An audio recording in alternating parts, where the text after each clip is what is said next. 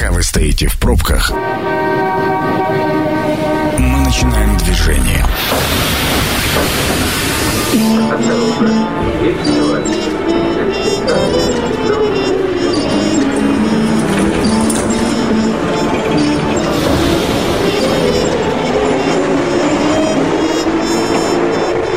Метро. Главные темы Красноярска.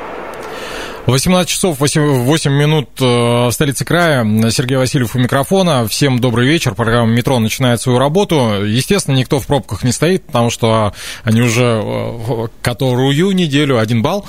А, вирусная политика, именно так э, звучит тема нашей сегодняшней программы. А, пока мы сидим дома, мир, безусловно, меняется. И какой будет этот мир, чего вообще происходит?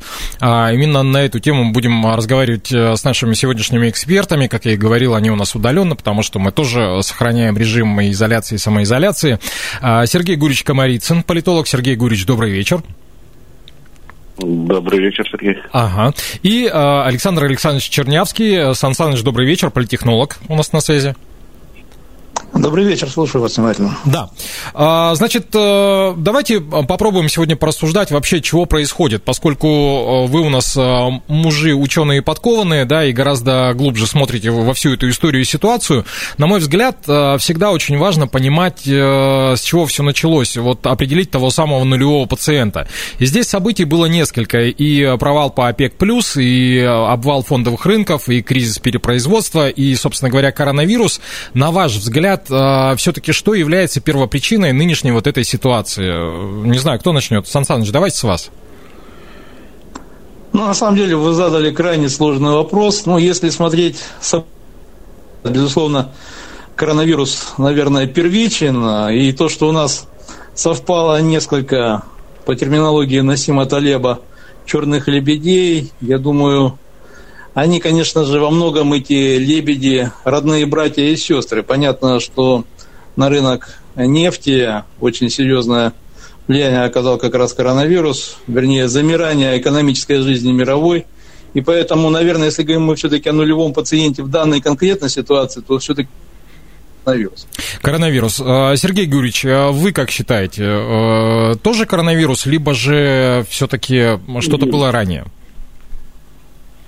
Ну, коронавирус, конечно, стимулировал э, все эти процессы, потому что ситуация в Китае оказала решающее влияние на мировую экономику, потому что Китай это э, крупнейшая, хотя она вторая экономика после американской, но э, в реальности от нее зависит общее состояние всей мировой экономики. Когда там началась эта пандемия, когда резко сократилось производство и потребление нефти, в том числе там почти на 30% она сократилась потребление нефтепродуктов, то, конечно, это мгновенно э, сказалось на и общей ситуации.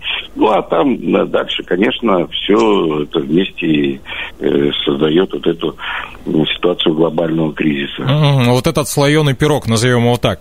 А, ну вот смотрите, опять же, же, пока разбирался с темой, достаточно много блуждает мнений, что все-таки не просто так и не абы как оно появилось, и в первую очередь, э, ну, опять же, это можно воспринимать как э, некую теорию заговора, но в первую очередь это выгодно в том числе тем же экономикам Штатов и Китая, где, собственно говоря, в одном случае все начиналось, во втором случае сейчас глобально все проистекает. Э, напомню, в Штатах наибольшее количество заболевших. И, допустим, что касается Соединенных Штатов это пытаются использовать как рычаг давления на Трампа. Так ли это? И вообще, кому, кому может быть вот нынешняя ситуация выгодна? Давайте в глобальном сначала смысле, а потом уже перейдем к частностям, э, к э, нашей жизни. Сергей Гурьевич, давайте с вас. Э, ну, я не верю ни в какие конспирологические там, теории о том, что э, кто-то там специально это делает. Другой э, вопрос, кто э, может с большей, так сказать, э, в большей степени э, для себя в, в, извлечь выгоды из какие-то дивиденды из этой ситуации. Но это другой вопрос. Mm-hmm. И эти дивиденды, скорее всего, будут у китайской экономики, когда начнется общее оживление, на, на, на мой взгляд. Но э, вообще, конечно, ну, было много разных эпидемий в истории э, нашей мировой, да, сам ну, сейчас наиболее так как бы сравнивают по масштабам. Это так называемый испанский грипп, испанка э, в конце Первой мировой войны в 19 году, которая затронула и тогдашнюю Россию. У нас даже руководитель э, государства тогдашний Яков Свердлов а, погиб именно от испанки. И, и вообще миллионы людей по всему миру, в Европе больше всего, ну и в Соединенных Штатах тоже. Вот хотя там были совершенно другие коммуникации, и не так передавалось. Но вот все эпидемии, э, которые вызывали ну, какое-то беспокойство в последние годы на нашей памяти, да, это были там всякие свиные, птичьи, там гриппы, эбола, там еще что-то вот э, такое. Вот, паника вроде как начиналась, но потом э, затихала. И нынешняя ситуация, конечно, в этом смысле очень серьезно отличается. То, ну, по масштабам, в общем-то, в глобальном таком э, э медицинском если, смысле, там, ну, ну, миллион, там, полтора миллиона зараженных, ну, оно сопоставимо, а, но все-таки а, опасность, которую, я не знаю, как, как вот медики э, считают, э, значит, ну, что это вот э, э, несравнимо с тем, что было там с каким-нибудь птичьим гриппом или еще там с какими-то последними эпидемиями. И эта эпидемия приняла такой политический характер и характер социально-экономического кризиса мирового. Вот это, конечно, произошло впервые на нашей памяти, такого не было. Вот, и будут иметь это очень серьезные последствия. Угу. Ну, а последствия... Да, э, Сергей Гурьевич, я понял. О последствиях поговорим чуть-чуть позже. Э, Сан Саныч, э, ваше там мнение каково? Кто останется с профитами? Кому эта история выгодна? Ну вот с точки зрения нефти, я слышал, что выигрывают пока индусы больше всех. А так ли, не так? Я полагаю, пока в нынешней ситуации проигрывают все, если мы вообще говорим о конспирологических версиях, ну, неудивительно, они всегда в кризисные периоды переживают кратковременный такой рассвет, и в этом смысле то, что сейчас появилась куча версий, что это чуть ли не рептилоиды все замутили, чтобы, так сказать, Землю поставить на колени, ну, это, наверное, крайняя версия. Но, тем не менее, я полагаю, что если мы говорим о долгосрочных последствиях, ну, давайте пока будем крайне осторожны в оценках. Почему? Потому что, ну, все-таки это не мировая война, Хотя есть, я слышал уже такую метафору, что это вот якобы как раз есть формат Ети мировой, но мне кажется, это преувеличение. А вообще исторический опыт он показывает, что, как правило, из подобных э, ситуаций э, сильные выходят еще сильнее, а слабые еще слабее. И пока, вот кого я точно вижу проигравшим, это Евросоюз. И, безусловно, мне кажется, он выйдет из этой ситуации крайне ослабленным. Что касается Штатов, Китая, да и России, я не думаю, что а, это будет для них фатально. А вот что касается единства Евросоюза, она сейчас, конечно, испытывает очень серьезный стресс-тест. Но вот э, смотрите, господа, э, что касается Евросоюза, опять же, в ходе подготовки сталкивался с мнением, что э, там условно Италия, Испания, да и там частично Германия уже могут объявлять, чуть ли не подавать на банкротство в связи с нынешней ситуацией. А, почему именно эти государства и почему именно так? Сан Саныч. Не, ну, если посмотреть количественные показатели, безусловно, наиболее серьезная ситуация – это Италия и Испания. Германия, все-таки, я думаю, поустойчивее точно, и вряд ли здесь э, речь может идти о каком-то дефолте. Я полагаю, всегда, в общем, исторически сложилось, что северная часть Европы в этом смысле была более такая стрессоустойчивая, южная, романская, конечно, гораздо более в сложной ситуации, там и экономики послабее, да, и в целом есть много вопросов и к системе здравоохранения, и к прочим вещам. Поэтому, мне кажется, здесь э, говорить именно нужно каждой стране подходить отдельно. Я же имел в виду именно Евросоюз, именно как э, некая такое э, объединение пространство, которое, да, да, и как раз с учетом э, недавнего Брексита, с учетом всех проблем, которые сейчас испытывают, конечно же, это очень серьезный вызов для Евросоюза. И посмотрим, что вообще от него останется после всех этих передряг. Угу. Сергей Гурич, э, ну вот э, начали мы говорить о дальнейших э, планах и перспективах. Я понимаю, что они туманны, и сейчас прогнозировать чего-то и загадывать действительно самое неблагодарное дело. Но на ваш взгляд, в локальной перспективе там до конца 2020 года как будет разворачиваться ситуация в мире вообще вот в, в экономическом плане? А потом уже перейдем на федеральную повестку, на нашу. Э, ну, в общем-то, э, прогнозы всех экономистов мировых и всех мировых агентств экономических, они практически все одинаковые, что мировую экономику ждет, конечно, падение, но там в разных странах называют э, разные проценты, как это произойдет. Самая тяжелая, кстати говоря, ситуация по пессимистичному прогнозу будет у нас. Э, нам прогнозируют, несмотря на то, что как бы собственно последствия самого коронавируса вот пока на сегодняшний день у нас в России России, они ситуация значительно лучше, чем там, в других странах, чем в Соединенных Штатах, чем, чем в европейских странах. Но, тем не менее, э, экономические последствия падения э, там называют разные цифры. Два с половиной, там и три даже с половиной процента э, ВВП в 2020 году. Вот. Э, и мировую экономику, конечно, ждет сначала рецессия, безусловно, и э, вот эти экономики... Ведь э, это очень сильно ударило по бизнесу, по потреблению, ну, в общем-то, по, по, по всем отраслям. Вот. Даже по благополучной э, немецкой э, экономике, она самая благополучная в Европе, в Европе да, uh-huh. и там у них антикризисные там разные, то, что касается автомобилестроения, например, там вот они не знают, что теперь делать с, с, с отраслью, там, ну и так далее. В общем-то, все ждут э, сложные времена, но э, прогноз что в 2021 году, в общем, все должно как бы э, устояться и, в общем, начнется э, какой-то выход из этого кризиса. Ну, то есть э, ждем, ждем до следующего года, да, как говорится? Э, правильно я понимаю, Сергей Гурьевич? Ну, мы пока не знаем, а, как сама вот эта ситуация, потому что еще же э, есть мнение, что будет вторая волна, да, этого коронавируса, э, эпидемии, которая может прийти там на осень. Вот. И будет ли это, это будет. Здесь мы, ну, я не специалист, точно совершенно в этих медицинских вопросах не могу сказать. Вот. Но если это будет эта вторая волна, то мне кажется, что ситуация будет значительно сложнее, конечно. Ну, а теперь давайте из а, общемировой повестки попробуем окунуться, собственно говоря, в нашу.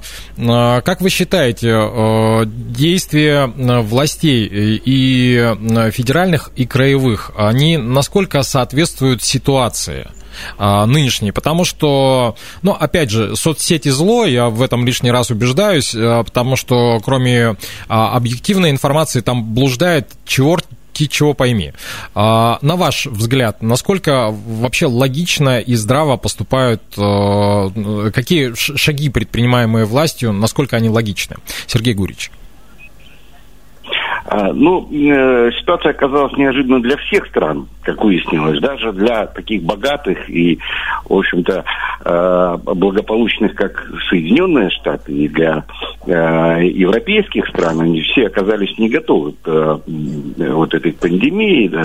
не готова оказалась и Россия в том числе. Выяснилось, что в принципе-то как бы мы там вкачивали какие-то огромные, миллиардные деньги вот в, такое министерство, э, как МЧС, да, угу. которое, по сути, должно заниматься. Но кто-нибудь что-нибудь слышал, чтобы они э, занимались вот сейчас этой ситуацией, да, им отдали госрезервы, им там все в свое время отдали, а, а они там раньше присылали смс что э, там какой-то, э, значит, ветер там усиливается, или еще что-то такое информировали населения. А здесь их вообще не видно, да.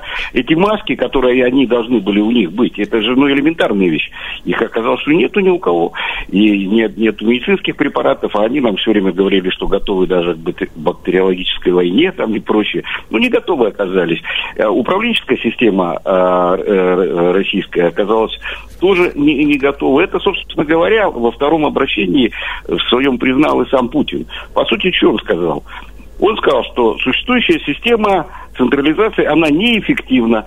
И, и вспомнил про э, то, что у нас вообще-то э, федеративное государство, и вот надо, чтобы сами э, там э, регионы э, дать им больше, так сказать, полномочий. Но эти полномочия все э, в течение 20 лет уничтожались, и, и сейчас их нету э, в реальности. То есть э, слова есть, что давайте, вот вы будете там в регионах принимать. Ну, во-первых, тут же начинают бить по рукам, там Мишустин выступил и стал э, критиковать губернаторов, что они берут на себя несвойственные функции, там, федеральные функции, что они превышают свои полномочия, там, и, и, и так далее. То есть э, определенности нет, э, э, что именно как бы происходит. То, что верховная власть растерялась, на мой взгляд, очевидно. И вот эти повторяется история, ну, начиная с терминологии, да, ну, вот эти режим самоизоляции там и, uh-huh. и все прочее. Это же уход, уход такой от, от, от э, реальности. Да. Ну, есть какие-то юридические вещи. У нас есть закон о чрезвычайном положении, о чрезвычайной ситуации есть закон там, э, о карантине, ну, вот этой э, э, э, санитарно-эпидемиологическом благополучии да, э, населения.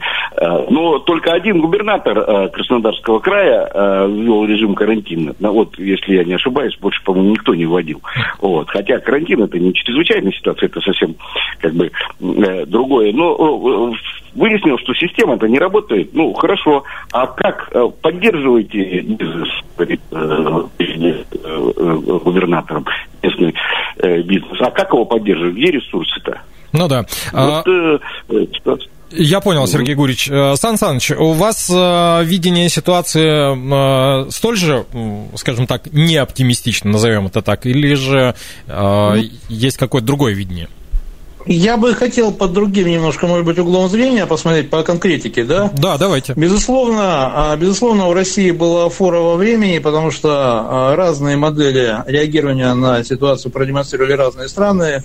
Это было абсолютно естественно. Понятно, что тоталитарно-авторитарный Китай, да, например, Южная Корея, которая всю жизнь готовится к войне северная, они немножко по-другому реагировали, чем те же Штаты и Европа, и в этом смысле показалось, что именно для чрезвычайных ситуаций все-таки э, авторитарно-тоталитарные режимы, они более эффективны, что абсолютно не говорит, что они в других ситуациях эффективнее. Что касается России, э, было очень много странностей. Первая странность, на мой взгляд, в такой э, скажем так, форс-мажорной ситуации, безусловно, бразды правления должны быть, на мой взгляд, за федеральным центром, но они оказались почему-то у регионов. Я не уверен, что вот эта постановка так сказать, лошадь, телеги впереди лошади, она правильная, но на самом деле, я думаю, здесь только мы, наверное, сможем понять, правильно или нет, э, когда все закончится. А единственное, что можно точно сказать в пользу того, что все-таки регионы должны были здесь тоже получать какие-то полномочия, это то, что Путин сказал в своем втором обращении.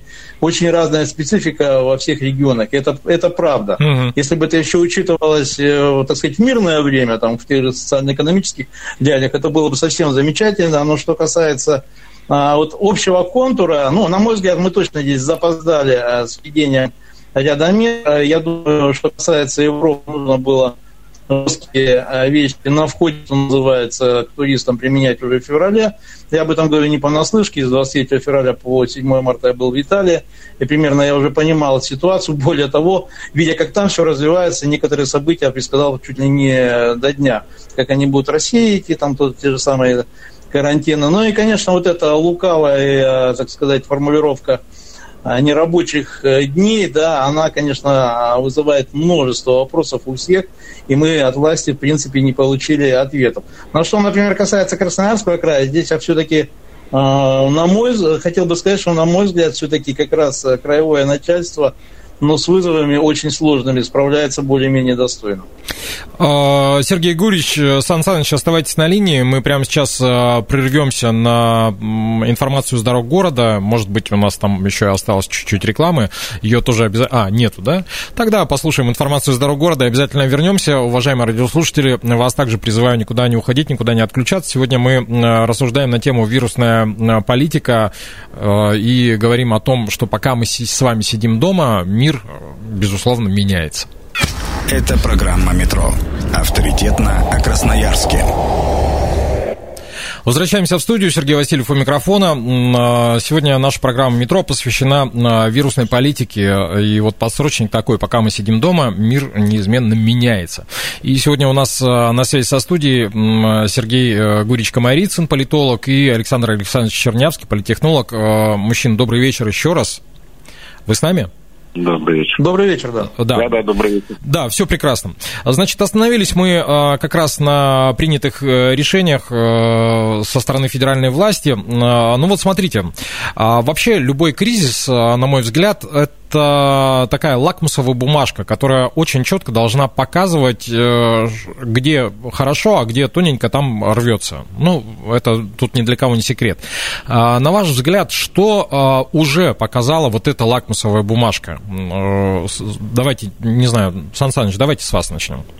Ну, в принципе, Сергей Гурьевич, на мой взгляд, довольно четко а, определил те слабые места в наших очень разных системах, там, здравоохранения, власти, который уже вывел этот э, стресс-тест. Причем давайте понимать, что мы находимся только в дебюте всей этой ситуации, еще даже до Миттельшпиля дело не дошло, и что там будет, пока непонятно. А, что касается а, в целом, ну, безусловно, возникают серьезные вопросы по поводу оптимизации в системе возникают вопросы по многим а, чиновникам, которые, э, вот, может быть, не очень адекватно реагируют. Но понятно, ситуация необычная, надо, в общем, как-то думать. И не все решения, на мой взгляд, там взвешенные, продуманные и так далее. Но и, безусловно, а, сейчас, может быть, самый главный вопрос для населения, это, конечно, даже не сколько угроза коронавируса, сколько а, поиски ответов на вопрос, а что, на что мы будем завтра покупать еду. И вот э, пока именно этот такой социально-политический вопрос э, остается без ясного и четкого ответа, и мне кажется, именно здесь э, будет как раз, как вы выражаетесь, лакмусовая бумажка для качества нашей власти. Сергей Гурич, добавите чего-нибудь? Ну, э, э, в общем-то, конечно, все ждали там это выступление, это обращение э, президента второго, что будут какие-то конкретные меры именно вот эти поддержки людей и поддержки э, бизнеса. Э, этих конкретных мер э, пока не прозвучало, потому что все, что говорится, это вызывает, э, ну, у тех же предпринимателей только раздражение, да, там по поводу процентов, которые они там э, от, отсрочка будет где-то там по кредитам, еще э, что-то такое. То есть это э, не решение э, проблемы. Вот, значит, что касается губернаторов, то они оказались в ловушке, по большому счету. Конечно, у кого больше ресурса, там, в Москве, это ясно, Москва, там, значит, Собянин может там какие-то выплачивать дополнительные деньги. Или там вот есть у нас Ханты-Мансийский округ очень uh-huh. богатый, да, они тоже там установили у них э, есть для этого возможности. Они установили там для медицинских работников там, ну, довольно серьезные там какие-то дополнительные выплаты там, для, для других. Ну, кто-то пытается использовать э, свои там связи или политические возможности, как вот Кобзик там Иркутской области, да, они там договорились с Дерипаской, вот, и, э, в общем-то, э, там Русал, несмотря на свою кризисную ситуацию, но они там строят несколько специализированных медицинских учреждений очень быстро, да, ну, как бы пытаются э, влиять. Но бюджетных ресурсов вот у губернаторов их на самом деле очень мало. Угу. Ну, совсем мало. Поэтому э, как они будут решать вопрос поддержки, э, то есть задачу им поставили, вы поддерживаете людей, поддерживаете, э, значит, э, ну, кто-то, кстати говоря, в той же там, в одном из муниципалитетов Иркутской области просто отменили этот режим самоизоляции, да. А вообще-то, ну, мы знаем же примеры в Белоруссии, ну, да. Никто не выводил никакую изоляцию, и, в общем-то, там относительно благополучно. То же самое в Швеции. В Швеции все работает, и э, рестораны там, и все остальное. И, в общем-то, э, они не считают, что переживают там какой-то серьезный кризис и опасность великую. Поэтому здесь есть э, как бы вопросы и по режиму вот этому самоизоляции, режиму функционирования там, бизнеса, и по, под, поддержки. Вот э, здесь это, там, я думаю, прав Александр, да, когда говорит, что это основной, конечно, вопрос, вот, что будет с этой экономикой, и это завтра, э, когда все рухнет, Потому что, ну, разные прогнозы, там, по общепиту, например, самые печальные, по туристическим, там, каким-то э, фирмам, которые все разорятся, да, по, э, там, отдельным видам бизнеса, э, там, кто цветами торгует и так далее. Ну, это же миллионы людей по стране. Значит, с ними надо что-то делать, и, и это неотложные должны быть меры. Но их вот конкретных мер я пока не вижу. Mm. Ну, а вот э, смотрите, э, насколько я понимаю, краю там выделили э, миллиард там с копейками из федерального бюджета на как раз на борьбу с, с коронавирусом. Правильно же я понимаю? Вот куда эти да, деньги... Да, куда эти деньги должны в идеале пойти? Я так как раз предполагал, что они там, ну вот на какие-то там меры поддержки или что или как. Сергей Гурич. Ну, ну, у нас есть еще свои возможности, между прочим. Есть же э, резервный фонд, которым э, может край распоряжаться без всяких там э, согласований и, и прочее. Как вот сделали там наши соседи в Якутии, они самые первые там начали закупать, когда поняли, что эта проблема э, существует, э, начали в Китае закупать эти маски, да. Mm-hmm. Э, вот. Конечно, не решение проблемы, но тем не менее, что хоть какие-то, так сказать, действия. Вот вот, э, значит, вот эти наши возможности, они не очень большие. И вот эти там миллиард э, двести э, миллионов, которые нам дали на поддержку, ну, ведь э, на изоляцию, на содержание, вот кто там э, прилетает, э, значит, их там изолируют в этих... Э, в обсервациях. Прячут, угу. да? В обсервациях в этих, да.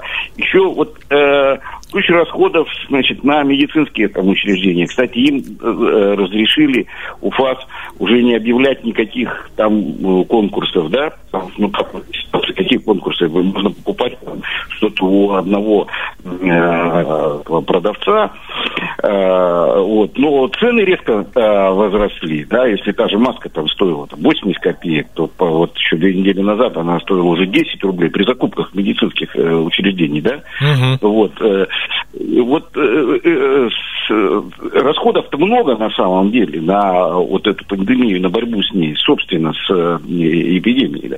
и здесь пока э, речь вот о поддержке социальной людей э, особо-то не идет. Хотя мы тоже в перечне Красноярский край, кстати говоря, в перечне э, тех э, регионов, где э, сделали вот эти э, дополнительные выплаты там разным категориям э, медикам, которые работают с пациентами, которые ну, находятся на карантине, да, там и так далее. Мы э, направили туда край. Э, это немного таких Э, регионов, по-моему, штук пять, вот, э, относительно богатых, э, где это сделано.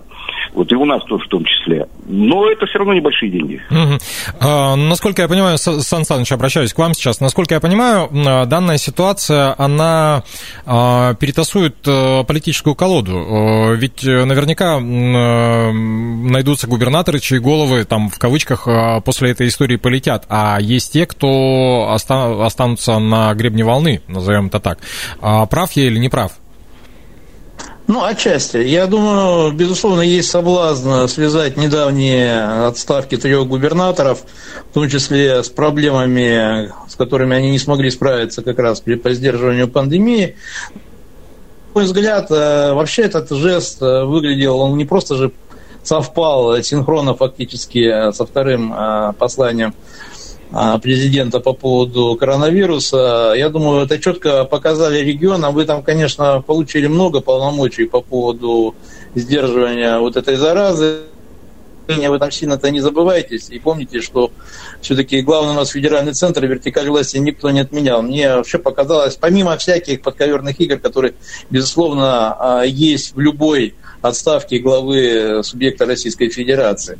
Теперь, что касается покажет, не покажет, безусловно, она уже сейчас, э, эта ситуация, она во многом э, показывает, кто на своем месте, кто нет. Другой вопрос, э, будут ли сделаны по итогу, так сказать, всех этих э, наших нынешних проблем какие-то орг-выводы. Я бы здесь ну, крайне осторожно бы прогнозировал. Да, кто-то, возможно, попадет на плаху, что называется, номенклатурную, но я думаю, что там, как правило, играет очень много факторов, и не факт, что даже какая-то управленческая несостоятельность, продемонстрированная в этот сложный период, ну, если уж совсем она только не вопиющая, а, станет причиной отставки. Поэтому, что касается чистки номенклатурных рядов, мне кажется, для этого немножко другой был сюжет – задуман под названием конституционная реформа, ну, как мы знаем, отложен на некоторое время. Ну, наверное, под занавес нашей сегодняшней программы один из главных вопросов, которые я задаю в последнее время нашим экспертам. Господа, как вы считаете, в какой новой экономической модели мы будем жить, и мы, в частности, здесь, в Красноярске, в России в целом, да и в мире? Кто начнет? Я уже даже не знаю. Сергей Гурич, давайте, наверное, вы. Ну, э, я продолжу сначала, что говорит э, значит, Александр, да, да говорил да, по спасибо. поводу эффективности э, губернаторов, потому что никогда в последние годы это не являлось главным критерием. Потому что если по этому критерию надо увольнять больше половины губернаторов. Они неэффективно, на мой взгляд, работают. Вот. Э, там совершенно другие э, как бы, соображения. И вот эти отставки, они, они же сезонные. Это каждый апрель, апрель-май каждый год – значит, происходят вот эти накануне выборов, чтобы люди становились там исполнять, э, исполняющими обязанности губернаторов и готовились к единому дню голосования. Так происходило в прошлом, позапрошлом, ну и так далее, во все эти годы. Вот. Э, мы еще сейчас увидим э, серию таких отставок, и появление новых э, э, людей. Но это никак не связано, на мой взгляд, с вот, эффективностью этого управления. И то, о чем, кстати, Саша сейчас говорил. Поэтому, значит, возвращаясь к основному вопросу по, по, по модели. Модель это не меняет вообще управление. То есть вот есть такое мнение, что как бы Путин, расписавшись в неэффективности, вспомнил там про федерализм и стал говорить, что вот у нас есть субъекты федерации, губернаторы, вот они должны, у них там разные ситуации, они должны там разные меры принимать. Но э, э, никто действительно не отменяет эту вертикаль, и если зарплата она создавалась, то никакая пандемия, никакой, э, значит, там, экономический кризис э, на, на, на этом никак не скажется. Мы останемся в той же модели, в какой существовали до коронавируса. Угу, ну, то есть стержень.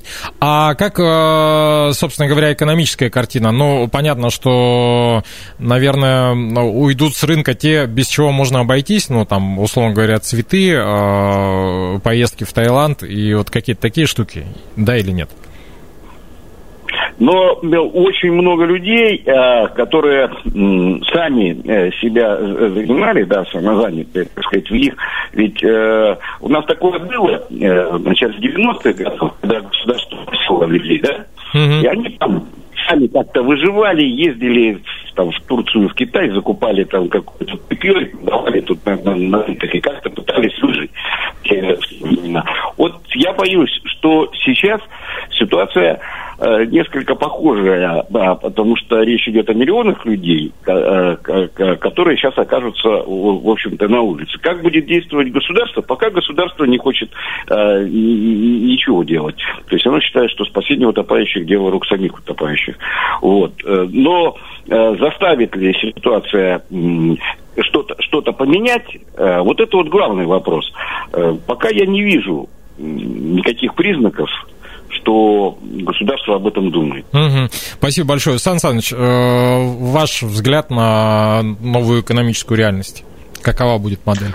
Ну, я думаю, здесь ну, несколько будет следствий. Первый, абсолютно несомненный, мы все, безусловно, станем беднее, даже, возможно, олигархи, потому что, конечно же, мировой экономический кризис, рецессия ударит по ним. Второе следствие, я думаю, что э, мы очень скоро вспомним забытое уже немножко слово «секвестр». Я думаю, а то, о чем сказал 26 марта Александр Рус, он крайне осторожен, он предупредил, что многие проекты, которые сейчас заложены и как бы планируется под них бюджет, бюджетное финансирование, будут поставлены на паузу. Это буквально я цитирую сейчас губернатора. Это значит э, одну простую вещь. Э, то, что сейчас приоритетными будут, безусловно, зарплаты бюджетникам, социальные пособия, пенсии – все остальное, то, что у нас входит в понятие развития, оно отойдет на задний план. На какой период, ну, здесь я, конечно, прогнозировать не буду по одной простой причине, что мы пока не знаем, насколько мы с этой пандемией будем э, так сказать, по времени справляться. Понятно, чем дальше, чем дольше, тем больше у нас экономических проблем.